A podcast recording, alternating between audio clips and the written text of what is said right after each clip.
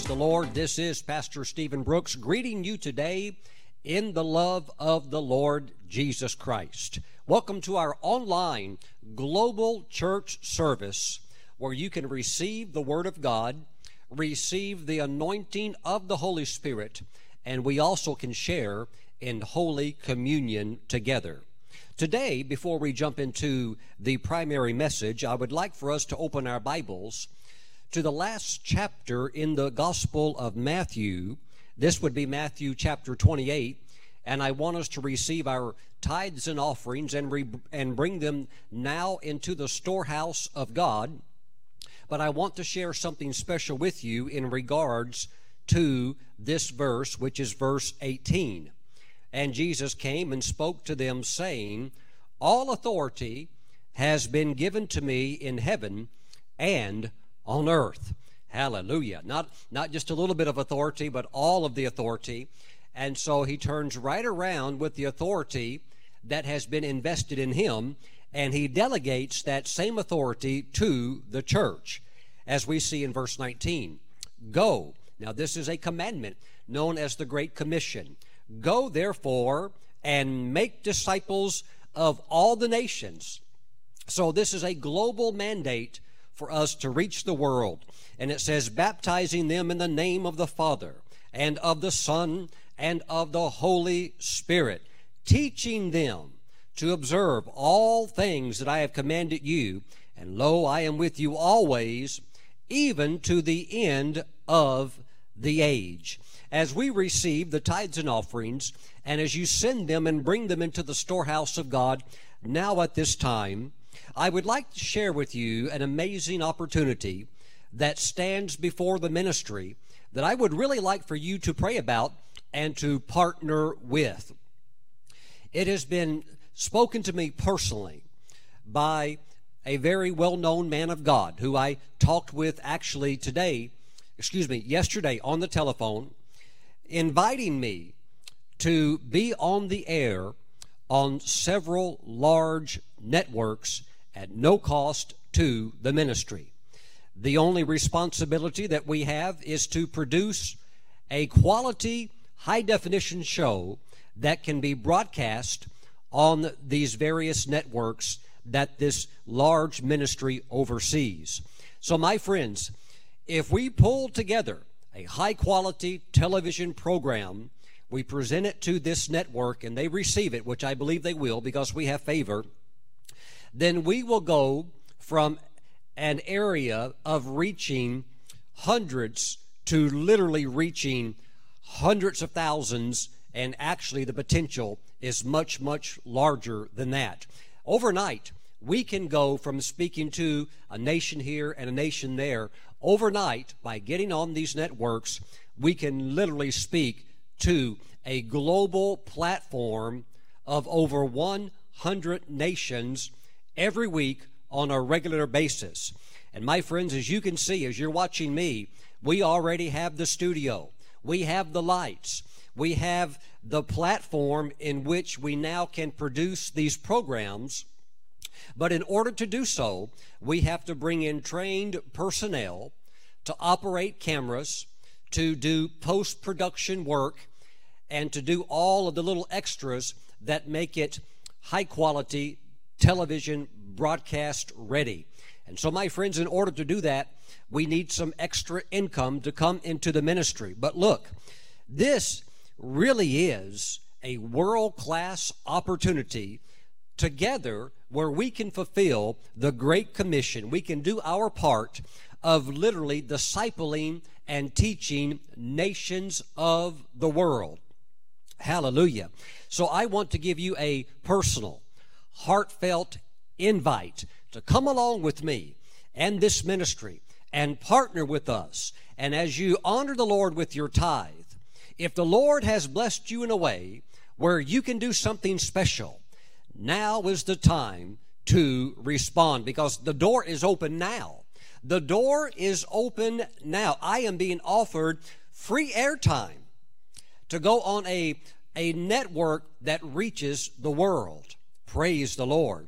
And there is the great potential to go on multiple networks, also through the same open door, but we must respond with a high quality program, and that takes professional workers to be able to come in here into this studio and do the production and then the post production work. Praise God. You know, I had a, a time in my life, in my ministry, where I was traveling across the country by motorhome preaching the gospel. My wife and daughter traveling with me as we labored together in the ministry. And one time the motorhome broke down and uh, it, it had a very expensive problem where the fuel pump went out. And, you know, I, I put out a little information letting people know hey we're in a place right now where we could use a little help. If you have some extra now would be a great time because until we get this fixed we're pretty much grounded and stuck right here. The motor home can't go anywhere. I mean it won't drive. It is completely inoperable. So i had a minister friend of mine who said, Stephen, I can help you.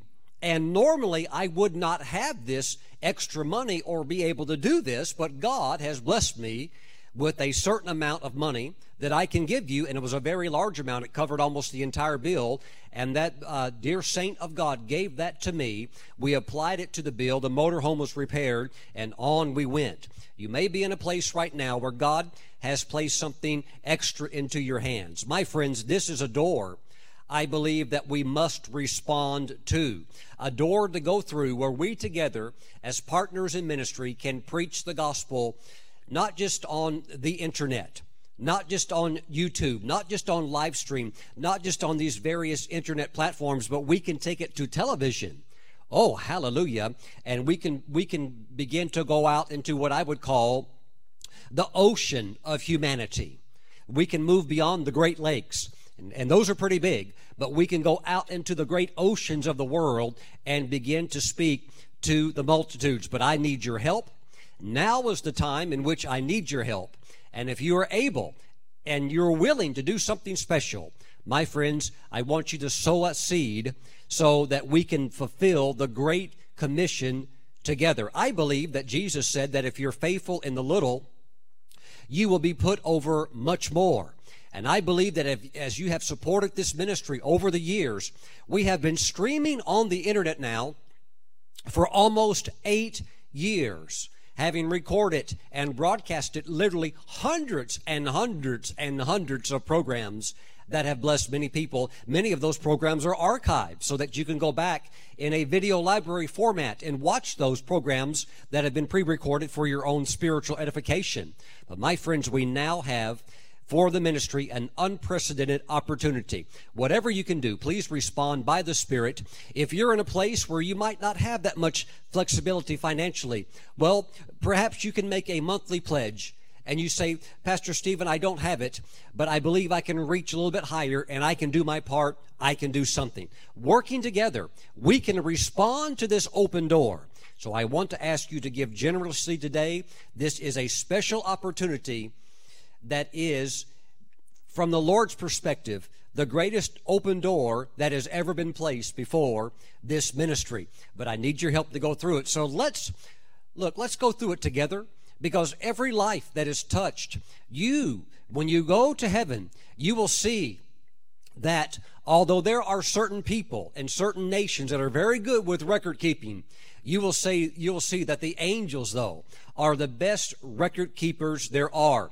And every act of kindness of love and of giving and of charity and of blessing that you have sown while on the earth will be accounted to your heavenly account. Praise the lord.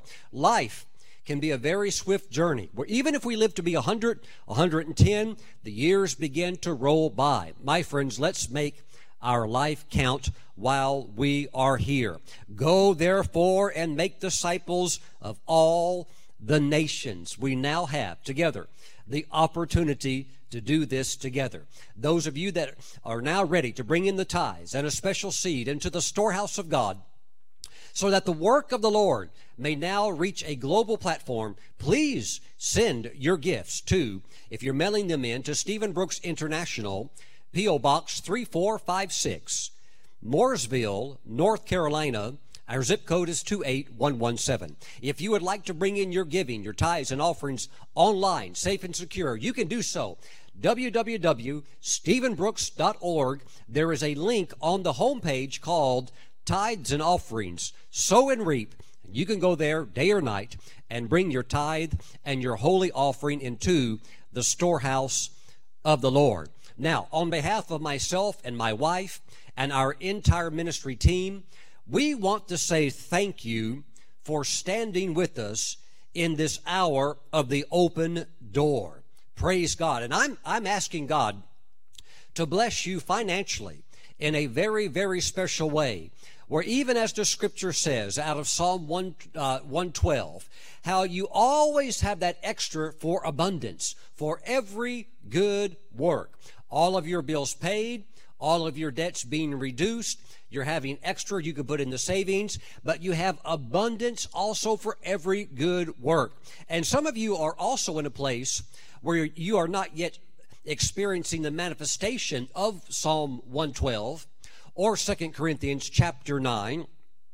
But as you're sowing your way out of lack, a harvest of prosperity and of blessing is coming your way. And that's how you do it. You continue to work the word, work the word, and then you begin to see the wonderful results as God's blessing begins to cover every facet of your life. So thank you for your giving.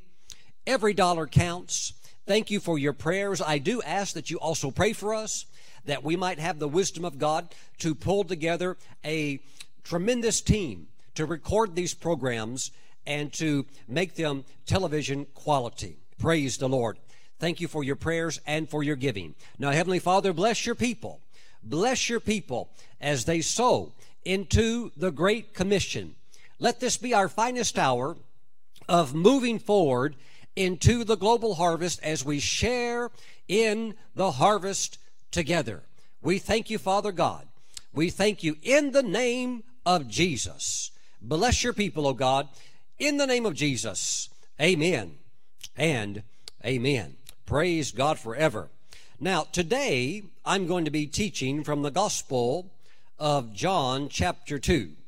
And I want to talk about a very unusual cattle drive this did not happen in the state of Texas, nor did it happen in the state of Kansas.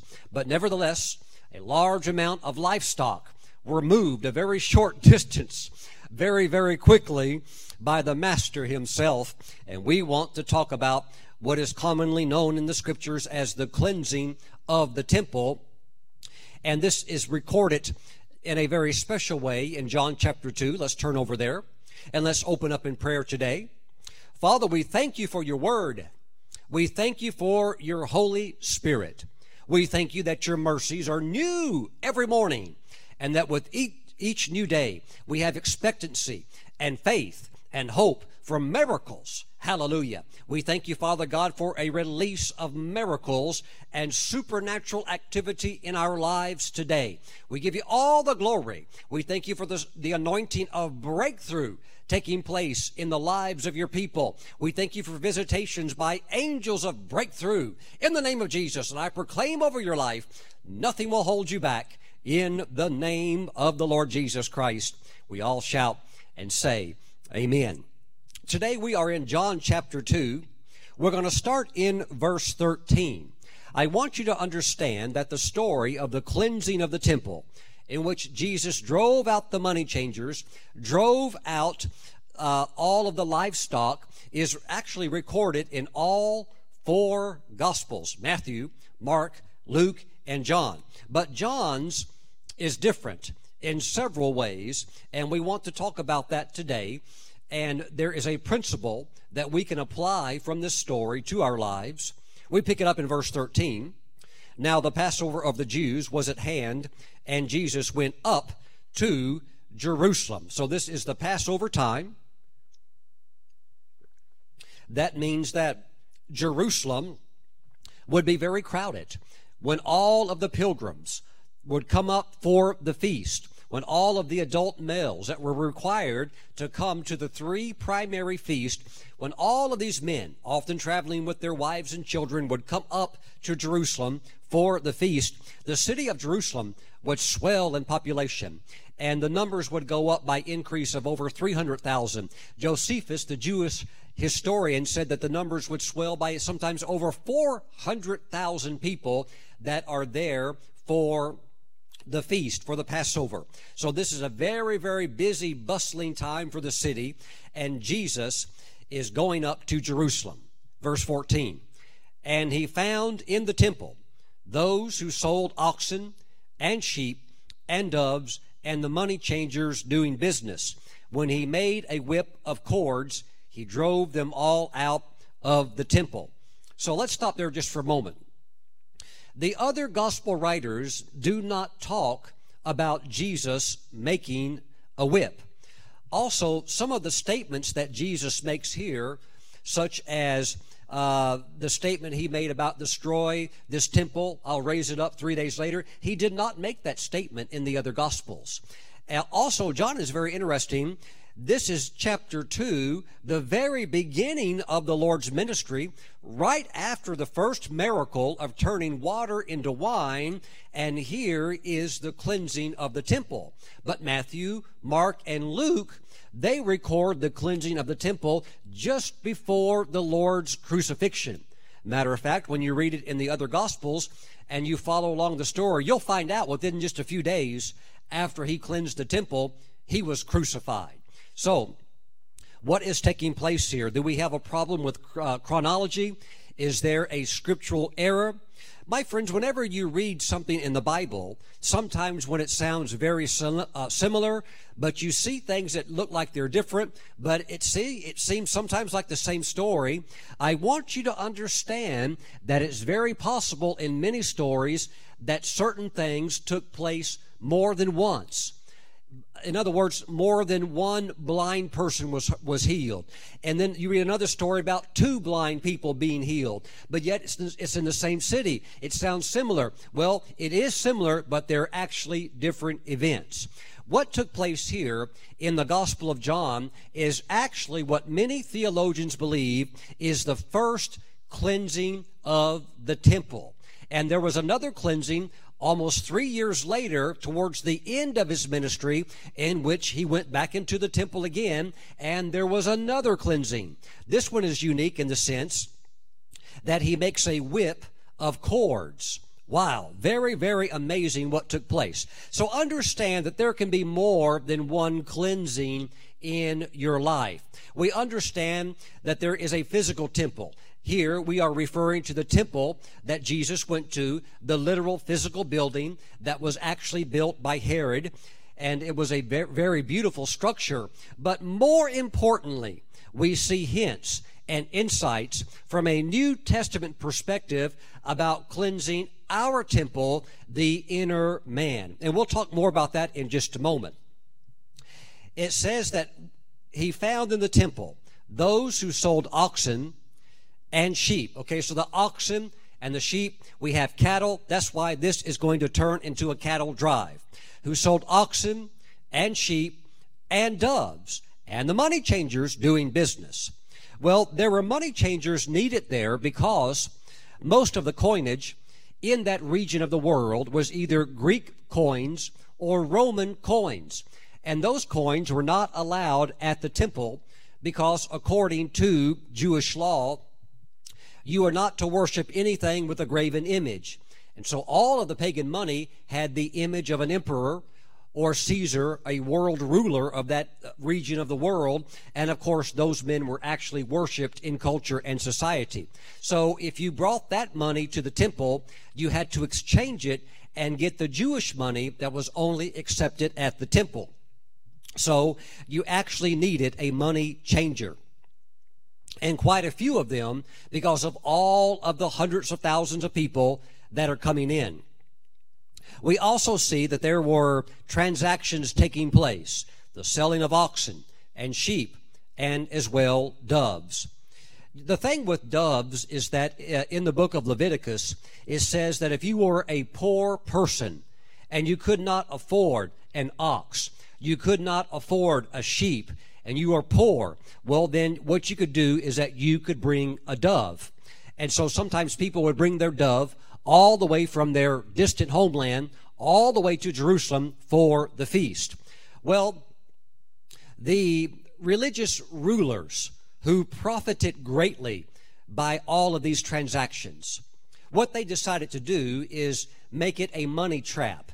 In other words, when the people come in, even if they have a dove, even if they carried their dove, the religious leaders said, You must have a certified dove that meets our qualifications and our standards. And what they would do, excuse me, is they would say, Your dove is not suitable. There's something wrong with your dove, so you need to buy one of our doves. And of course, the price would be extremely inflated when you bought one of theirs. And they were making a huge profit. This was, this was absolute price gouging. And to, to make it worse, they were actually not just price gouging everybody, but they were really doing harm to the poorest of the poor by not even accepting their doves.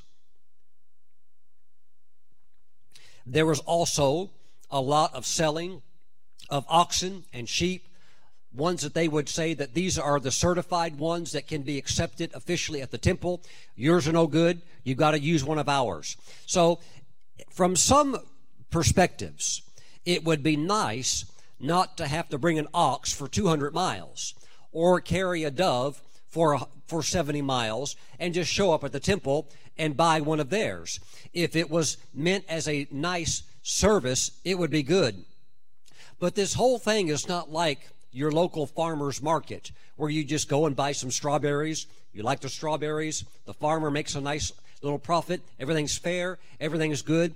Everything's happy. No, this whole thing is a money trap where the religious leaders, particularly the high priest, and his family. They are profiting. They are making a killing on all of the money that they were making during these high feast days, and it allowed them to live lavish lifestyles while they just took so much of it from God's own people, particularly even the poor people. So there was no conscience in what they were doing. They were not offering a service, they were offering a trap in which you were forced to work your way through all of these hurdles that just desecrated the house of God and really it made God look bad.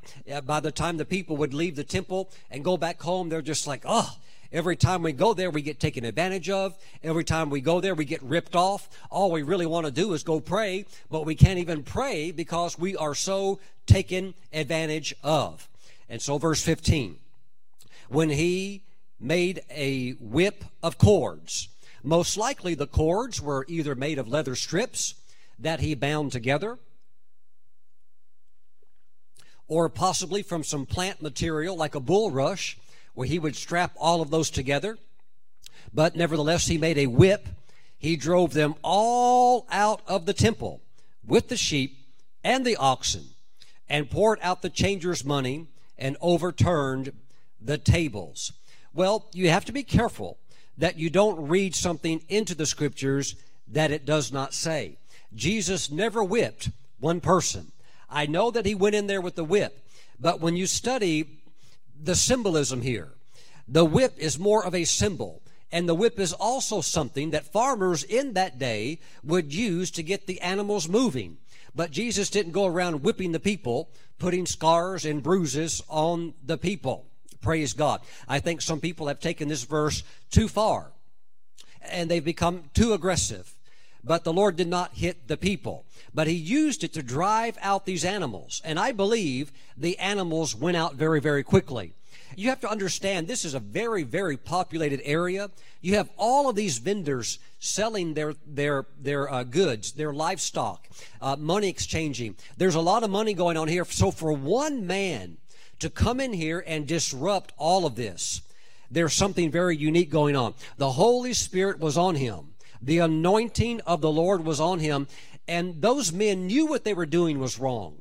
They knew, let's just get out of here. We'll, we'll work all of this out later. Let's just wait till this guy leaves. But you know what? The people know that the people are on to us and let's just shut it down. So, the animals just went running and there, there would be exit doors that the animals could get out from. But the Lord turned the whole thing over. he turned over all the money tables. You could just see coins flying everywhere.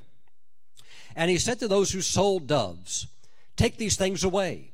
Do not make my father's house a house of merchandise. so this happened at the beginning of his ministry. This took place at the beginning of his ministry where he went in there with great authority, great power. God, John's gospel is also the only gospel where the religious leaders ask him for a sign to give verification for what it is that he's doing. You don't see that in the other gospel writers. This is a unique event of the cleansing of the temple, and there was another cleansing later on, a little over three years later. Take these things away. Do not make my father's house a house of merchandise.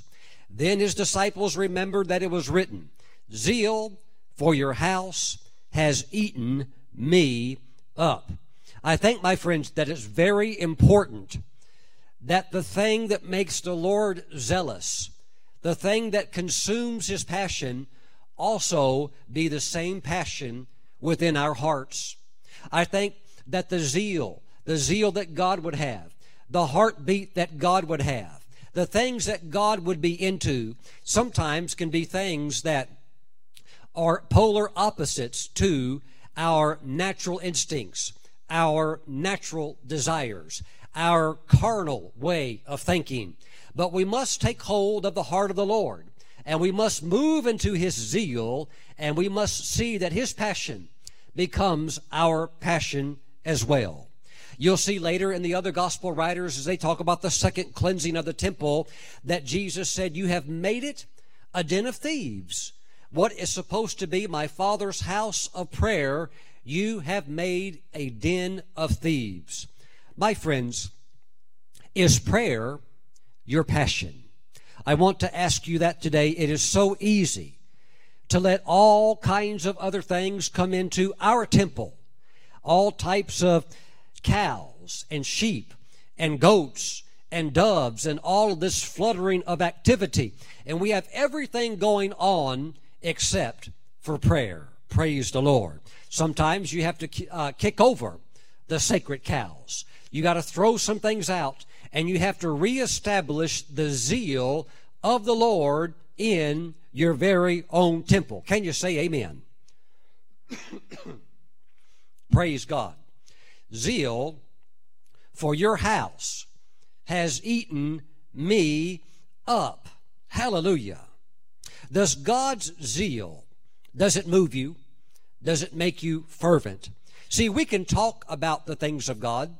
We can talk about prayer. We can talk about right living and all of these things. But my friends, if we don't step into it, we will not become practitioners, but just professional talkers. We don't want to be just explainers, but we want to be demonstrators. Praise God. My prayer today is that the zeal of the Lord begin to come into your heart and consume you. And usually, in order for that to happen, some things have to be driven out of the temple of our lives. It could be time today for you to have a cattle drive. Hallelujah. I've read about the cattle drives in American history. Oftentimes they would start in South Texas, and thousands of cattle would be driven up to states in the north and sold for beef. Other times cattle would be uh, transported down, but you'd have thousands of cows move back and forth. Here, the Lord drives all of the livestock out of the temple. Hallelujah.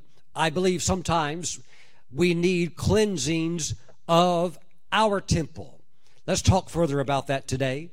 So the Jews answered and said to him, What sign do you show to us since you do these things? Jesus answered and said to them, Destroy this temple, and in three days I will raise it up. Destroy this temple, and in three days I will raise it up. Then the Jews said, It has taken 46 years to build this temple. You will raise it up in three days? But he was speaking of the temple of his body. Please put your hand on your body and say this. Say, Jesus was speaking of the temple of his body. Your body is a temple. The temple of what? The temple of the Holy Spirit. you also live in your body. Hallelujah. Glory to God. He was speaking of the temple of his body. Therefore, when he had risen from the dead, his disciples remembered that he had said this to them, and they believed the scripture and the word which Jesus had said. Praise God. Glory to God. Any kind of hurdle, any kind of man made barrier, any kind of religious barrier that would begin to shut down the prayer activity in your temple, if those things begin to clog up true worship, it's time for a cattle drive. It's time to drive all of these crazy distractions out of your temple that true worship might be established, that consistent prayer might be established. I think the cattle are beginning to get a little bit nervous right now because you're showing up with a whip and you mean business. I think when we read through the Gospels and we look at the ministry of Jesus and we see the zeal and the fervency of our Lord, I believe we are faced with a principle that looks at us, which says that anything that we tolerate in our life will never leave if we're willing to tolerate things that are not God's best, that are not pleasing to the Lord, that are far below the standard that God has called us to live, if we tolerate such things, then they will never leave our lives. That's why we need periodic cleansings of the temple to drive out all distractions. Glory to God. Whatever it might be whatever it might be. Anything that would disrupt your devotional life with the Lord, you need to begin to look at it and identify it and begin to form a whip. Woo! Praise God so that you can deal with it. Praise the Lord. I really do believe again that what makes the Lord zealous should also make us zealous. I understand that we live in the world that has a way of trying to knock the spiritual life out of us. The world pulls at us. The world calls to us. And we have to walk through this world. We are in this world, but yet we're not of this world. And so there is a constant effort to renew our minds, to think heavenly word, to be spiritual and not to take the plunge and just get caught up in this world where the next thing you know, you begin to lose your close walk with the Lord.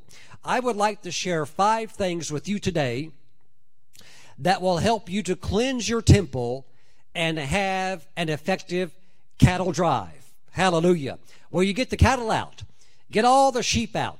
Get all these doves. Get all of this activity, all of this noise, all of this uh, useless busyness out of your life so that you can get back to business of what it's all about walking with the Lord, having a vibrant prayer life, living for God every day, making good choices, staying in the Word, enjoying the blessings of God, and walking with God and being a Christian example of salt and light in the earth. I want to give you today five things that will help you to cleanse your temple and have an effective cattle drive. Hallelujah.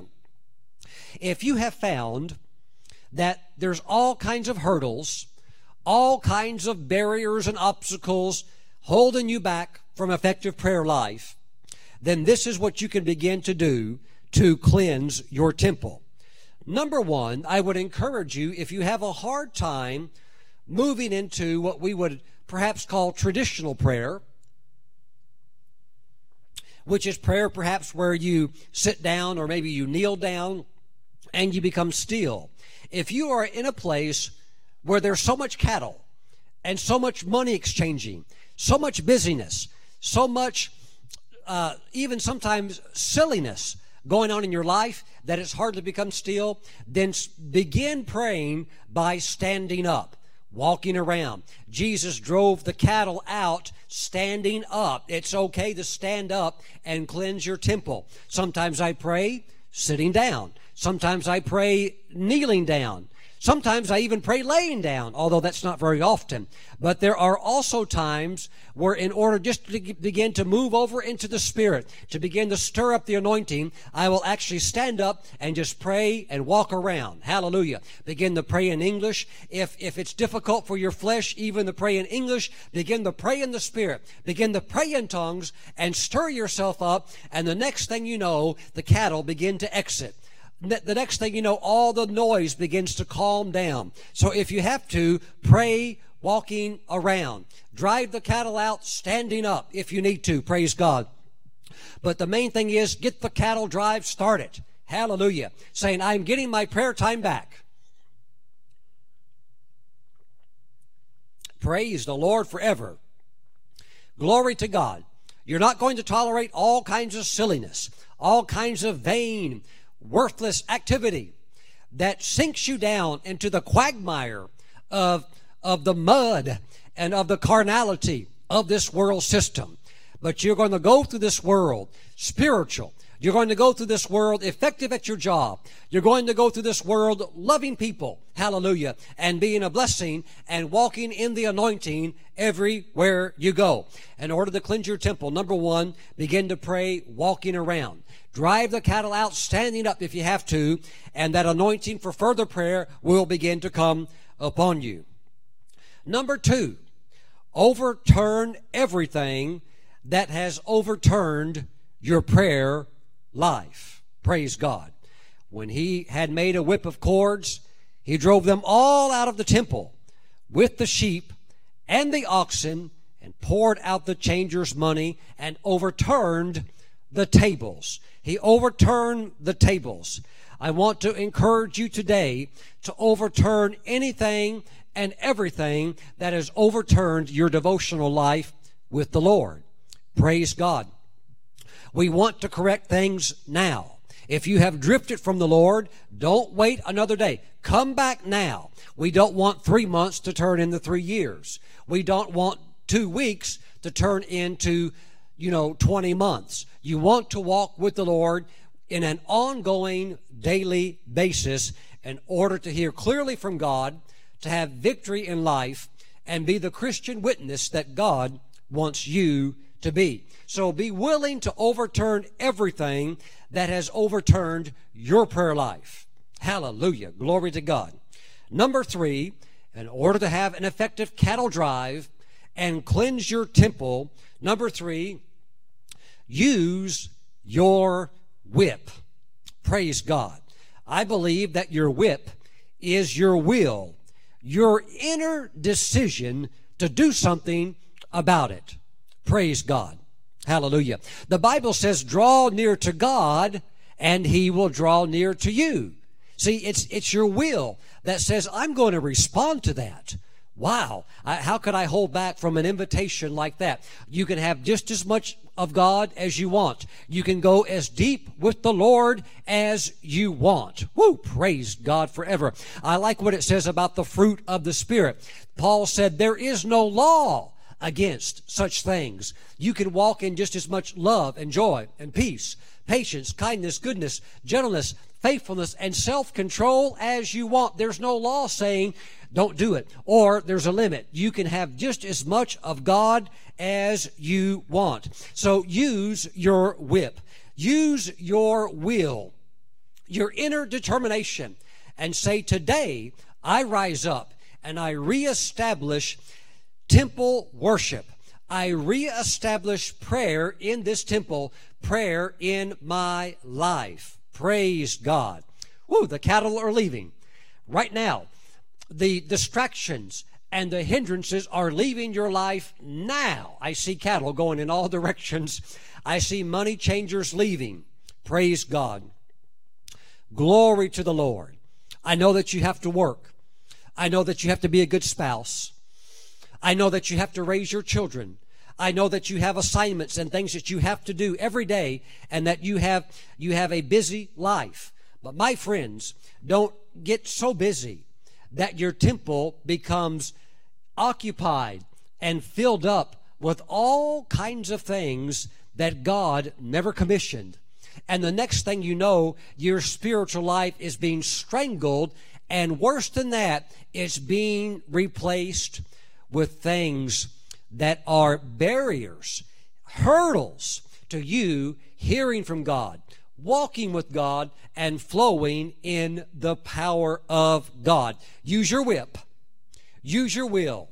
And out of your mouth say, Today I reestablish priority of putting God first in this temple. Hallelujah. God is first in this temple. Hallelujah. I will live for the Lord. I will serve the Lord. I will follow the Lord with all of my heart. Make that commitment. What part of you is it that chooses to do that? It's your will. It's very, very powerful. Your will is so powerful that God allows you to have free choice. So make the choice. Hallelujah. See, the Bible says, choose you this day whom you will serve. Praise God. That's a commandment. It's a choice. But we are commanded to choose life and to choose serving the Lord and following His holy commandments. Praise God. Number four, for cleansing your temple and having an effective cattle drive, where all the cattle, all the livestock, and all the money changers are driven out and prayer is reestablished. Number four, humble yourself. Praise the Lord. Humble yourself. If you have drifted from your strong fortress in the Lord, if you have drifted from your place of daily communion, if you have drifted of fellowship with God, if you have drifted from taking uh, the communion of the bread and of the wine, if you have fallen out of daily fellowship with the Lord, identify that and say, you know, Pastor Stephen, you're right. I, I, I don't really read my Bible anymore. I don't pray very much, and when I do, I don't pray very long, and when I pray, I don't pray with much passion. I'm certainly not very zealous about it, and I just I seem to have lost my zeal. Okay? So identify that and say, Today I humble myself. I recognize I'm not where I should be at. You know, there are some people that think they're very deep when the truth is they're not very deep at all. They maybe know certain things. Maybe they even can talk religious cliche because they've been in the church for a number of years and they can talk like everything's okay. But in their heart, they don't have that freshness. They don't have that vibrancy. They don't have that zeal. And that, that anointing is not where it should be. Praise God. We must humble ourselves. If we do, God will lift us up and He will put that fresh zeal, that fresh anointing right back upon us. Glory to God. Humble yourself because pride is a tremendous barrier to drawing near to the Lord. God resists the proud. He stiff arms the proud. But if you'll humble yourself and say, Lord, I love you. I really do want to get closer to you. I've got a lot of activity going on in my, in my temple. I got all kinds of distractions. Lord, I got all kinds of things pulling at me. I've got cows mooing. I've got money changers squabbling and squawking. I've got, I've got birds flapping. Lord, I, I'm having a hard time getting recalibrated here. Lord, help me. If you will humble yourself, the Lord will lift you up and place a freshness and a new zeal, a fire back into your spirit. That is normal living. Normal living. Come hell or high water. Come blessing or difficulty or challenge. You walk with the Lord every day, receiving your daily bread. Man shall not live by bread alone, but by every word that proceeds out of the mouth of God. Every day, you're going to have to have your daily bread. Praise God. That's the Rhema word. Praise the Lord. Number five, in order to cleanse your temple and have an effective cattle drive and get all of these hurdles and distractions and, and things out of your temple that would hold back your temple from being a house of prayer, don't be afraid to incorporate some fasting into your life because fasting is in many ways, when you combine it with prayer, fasting is a shortcut. I'll just be honest, it is amazing how if you just do a little fasting, I'm not saying you have to fast for 10 days, 20 days, or 40 days. sometimes if you just back off the food just for a couple of days and then begin to pick back up your normal eating after a few days, you're just like, wow. I, I begin to see things with a newness. And you'll realize that the glory of the Lord is all around you when you're walking in that newness and that freshness. So don't be afraid to incorporate some fasting. By the way, the more noise, the more activity that's not of God, that's going on in your temple, you might have to just do a little more extra prayer and fasting where you push a little bit further until the temple is cleansed. And that's something really that the Holy Spirit will help you with. And it's something that going into, you just may want to dedicate to the Lord. And you may, you may want to say, Lord, for the next three days, I'm just going to drink some juice. I have a busy schedule. I've got to work, so I need some energy, but I'm not going to eat solid food like hamburgers or steaks or chicken. I'm just going to drink some juice or some broth, and I'm going to do some extra prayer in order to get the temple back to the place of a settled prayer life. Hallelujah. Glory to God. And when you begin to feel the zeal come back, then you can resume your eating. Oh, hallelujah. But my friends, that fire, that zeal, the things that move the Lord should be the things that move you that get you motivated. Hallelujah. Glory to God. The cattle are leaving the temple. Praise the Lord. The Lord said, Get these things out of here. Get all of this stuff out of here. It is blocking the people from seeing my Father properly. Wow. Praise the Lord. It is hindering the people from praying. They come here to worship and pray, but they can't get through because of all of these distractions that have been placed here. The cattle drive is taking place. Glory to God. The zeal of the Lord coming back into your life. Hallelujah. The fire to pray. The fire to pray. Glory to God. See, when you get in the flow, it feels so strong, so rich, so wonderful. The catch is don't come out of that. Because if you come out of that, you lose that momentum. And then you have to work to get back into it. You have to work to get back into it. So stay in that flow and then just go higher. And then just go higher. And then just go higher. Praise the Lord. I want, I want to give you one more thing that will help you. Sometimes it's good to read about others who are very, very strong in these areas. You want to have books in your personal library that will inspire you to pray. I mean, buy these books about the great men and women of God whose prayer lives were, in many ways, what we would say phenomenal. When you read things like that, it inspires you and it also gives you divine exposure to the lives of those who walked into that glory realm who walked into that place of very, very close and intimate walk with God. And that's how I begin to come into supernatural experiences. How, Pastor Stephen? Really through exposure. I would read the lives about certain people who had walks that I wanted to come into, a deep walk with the Lord. I would read about it, then I would endeavor to emulate that, and then through those practices and through that emulation, those experiences also began to unfold in my life. So, my, my friends, do those things that will inspire you and invest into your spiritual life. Get good books. Praise God. Get good books.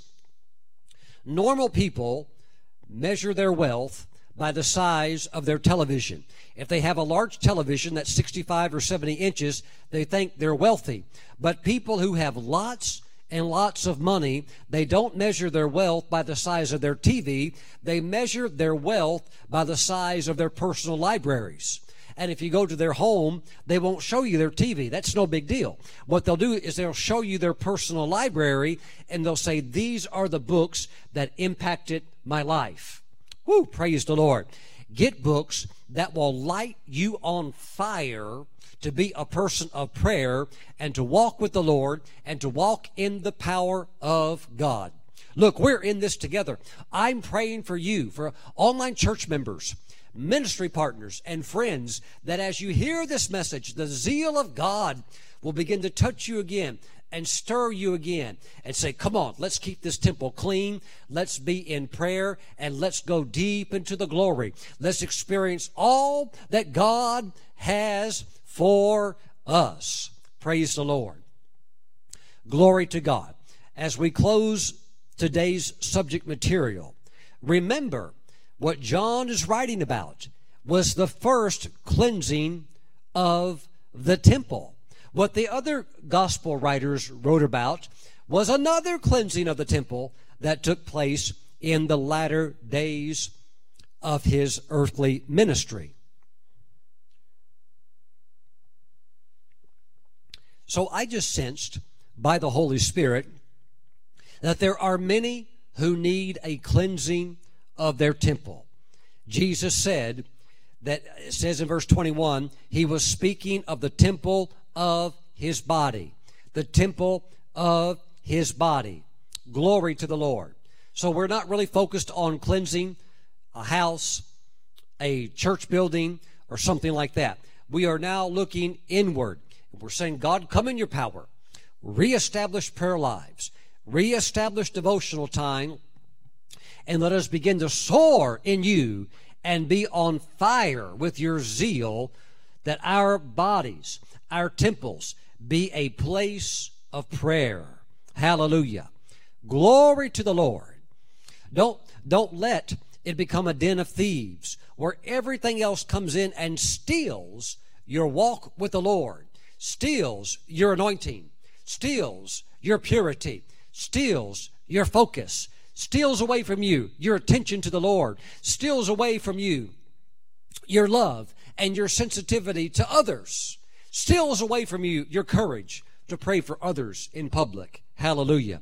And to be a public witness for Jesus when the Holy Spirit gives those opportunities. Hallelujah. Don't let the enemy steal anything from you. Praise God. But let your temple be a place of prayer. Hallelujah. Glory to the Lord. Now, a peace of God is coming on you right now. A peace of God, the peace of God is coming upon you right now for temple cleansing. Father, I pray for your people that as they consider these various steps, these various suggestions for a cattle drive, for a cleansing of the temple, I pray, O oh God, that the things that have been spoken resonate in the hearts of your people and stick by your Holy Spirit to aid in the cleansing of their temple, their body. We thank you, Father God. I pray for the restructuring of prayer life that as we are coming into a great move of your spirit, that as we are now in a time of stepping into the greater glory, I pray, Father God, that everybody that hears this message be consumed with the zeal of the Lord, that their temple be a place of prayer, fervent prayer. Father, we thank you for this in the name of Jesus, in the name of Jesus. Amen. Light their fire. Light their fire again, oh God, in the name of Jesus, to pray.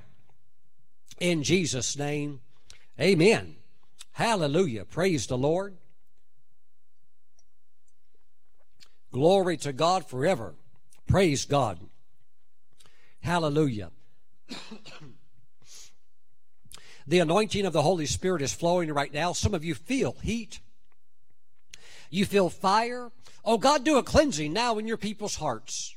In the, even in their physical bodies. Oh, God, do a cleansing. Glory to God.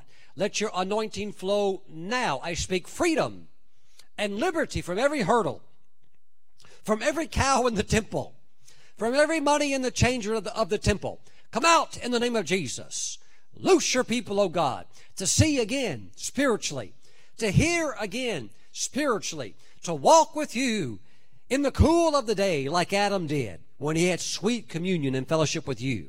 O God, let the temple be cleansed. Hallelujah. Let your fire burn perpetually in Jesus' name. Amen. Praise God. The fire is burning. Hallelujah. Keep it lit. Keep the fires of prayer lit. Glory to God. Glory to God. Glory to the Lord. Glory to the Lord. Some of you are beginning to smell an incense burning. That's, that's because you're in the holy place. The fire of the Lord, the incense coming up, the cleansing of the Lord. Hallelujah. The Lord is cleansing his temple. You are the temple of the Holy Spirit.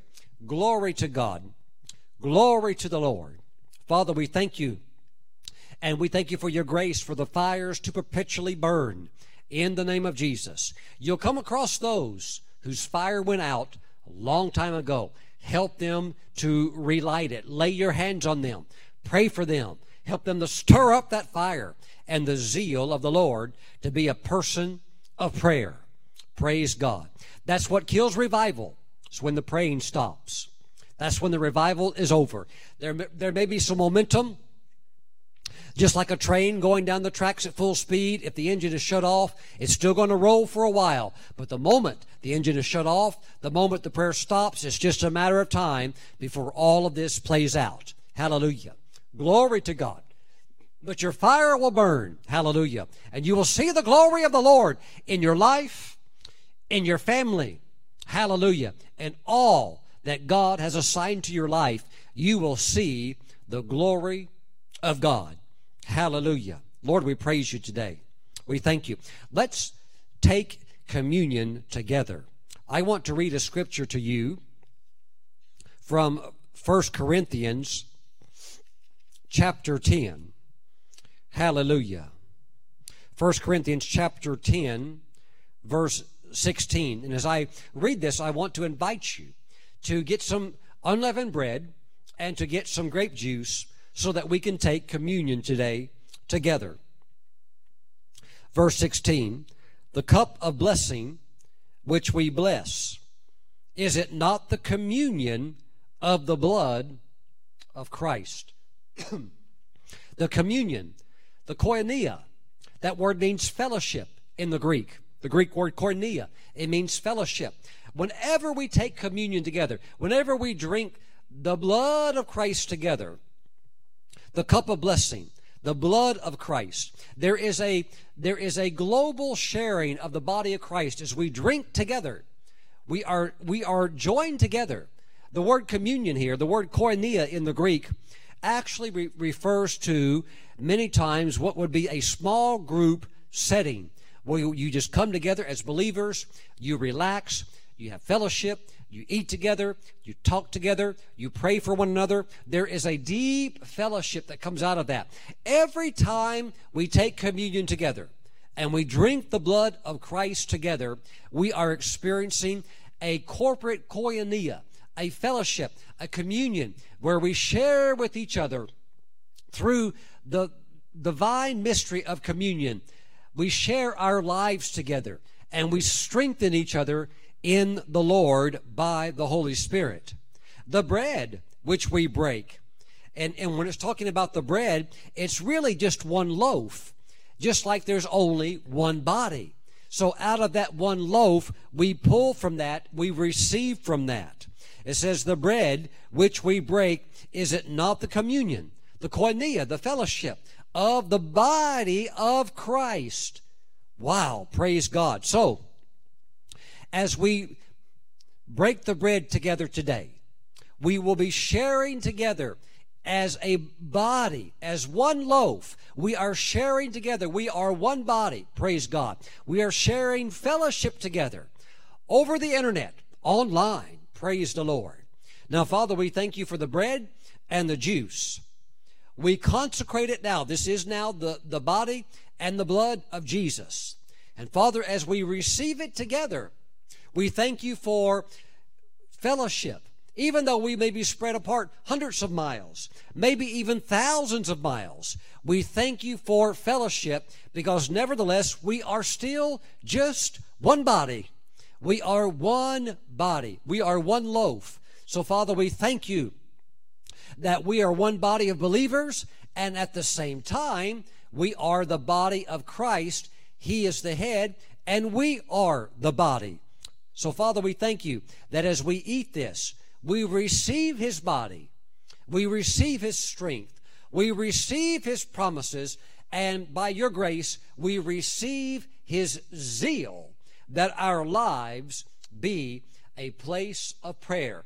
Our bodies, our temple be a house of prayer. Hallelujah. Everywhere we go, not just our house, not just a church, but our, our lives, wherever this body goes, a temple of prayer. If we go on vacation, we don't lay down our prayer life because this body is a temple of prayer. Wherever this body goes, we make sure that we have devotional life and prayer and regular communion. So, Father, we thank you. We now receive the body of Christ in Jesus' name. Amen. Let's receive.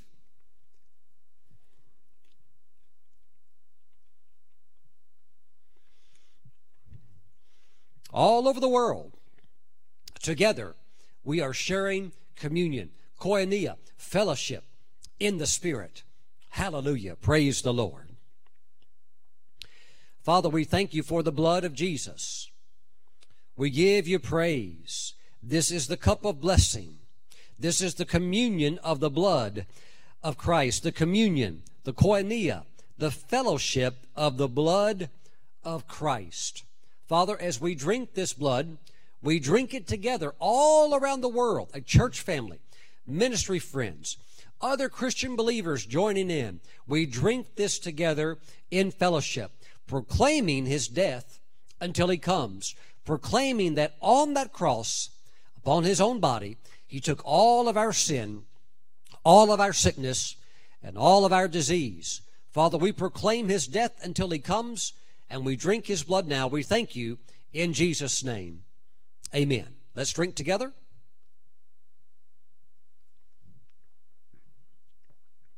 Praise the Lord. Hallelujah. Hallelujah. It's your temple. It's your body. It's your life. We each have the responsibility to keep it clutter free, to keep the money changers out, to keep the doves and the pigeons and all the goats and all the cattle out. We have that responsibility. There were multiple cleansings. Hallelujah. May the Holy Spirit work with you, your will, your whip, as you keep your, te- your temple clean, so that everywhere your body goes, you establish prayer. Praise God. Hallelujah. Glory to the Lord. Hallelujah. That your temple be a place of prayer. Now, Father, we thank you for this new zeal, the zeal of the Lord, which had eaten up the Lord. We thank you for that zeal being in our lives as well. Hallelujah. Hallelujah. Father, for many that have never felt this fire, this zeal, that it touched them now in Jesus' name. Praise the Lord. Thank you, Father. In the name of Jesus, amen and amen. My friends, as we close today, I want to say thank you one more time for your giving and support of the special offering that we need to begin to move into television ministry. I thank you right now on behalf of me and my wife and this ministry team. I want to say thank you for your donations into this ministry, your special offerings, so that we can move into television broadcasting. Thank you for all of your gifts. We will be praying over them. And thank you for your prayers as well. Till next time, keep the cattle out and stay on fire for the Lord. God bless you. For more information about the ministry of Apostle Stephen Brooks, visit our website at stephenbrooks.org.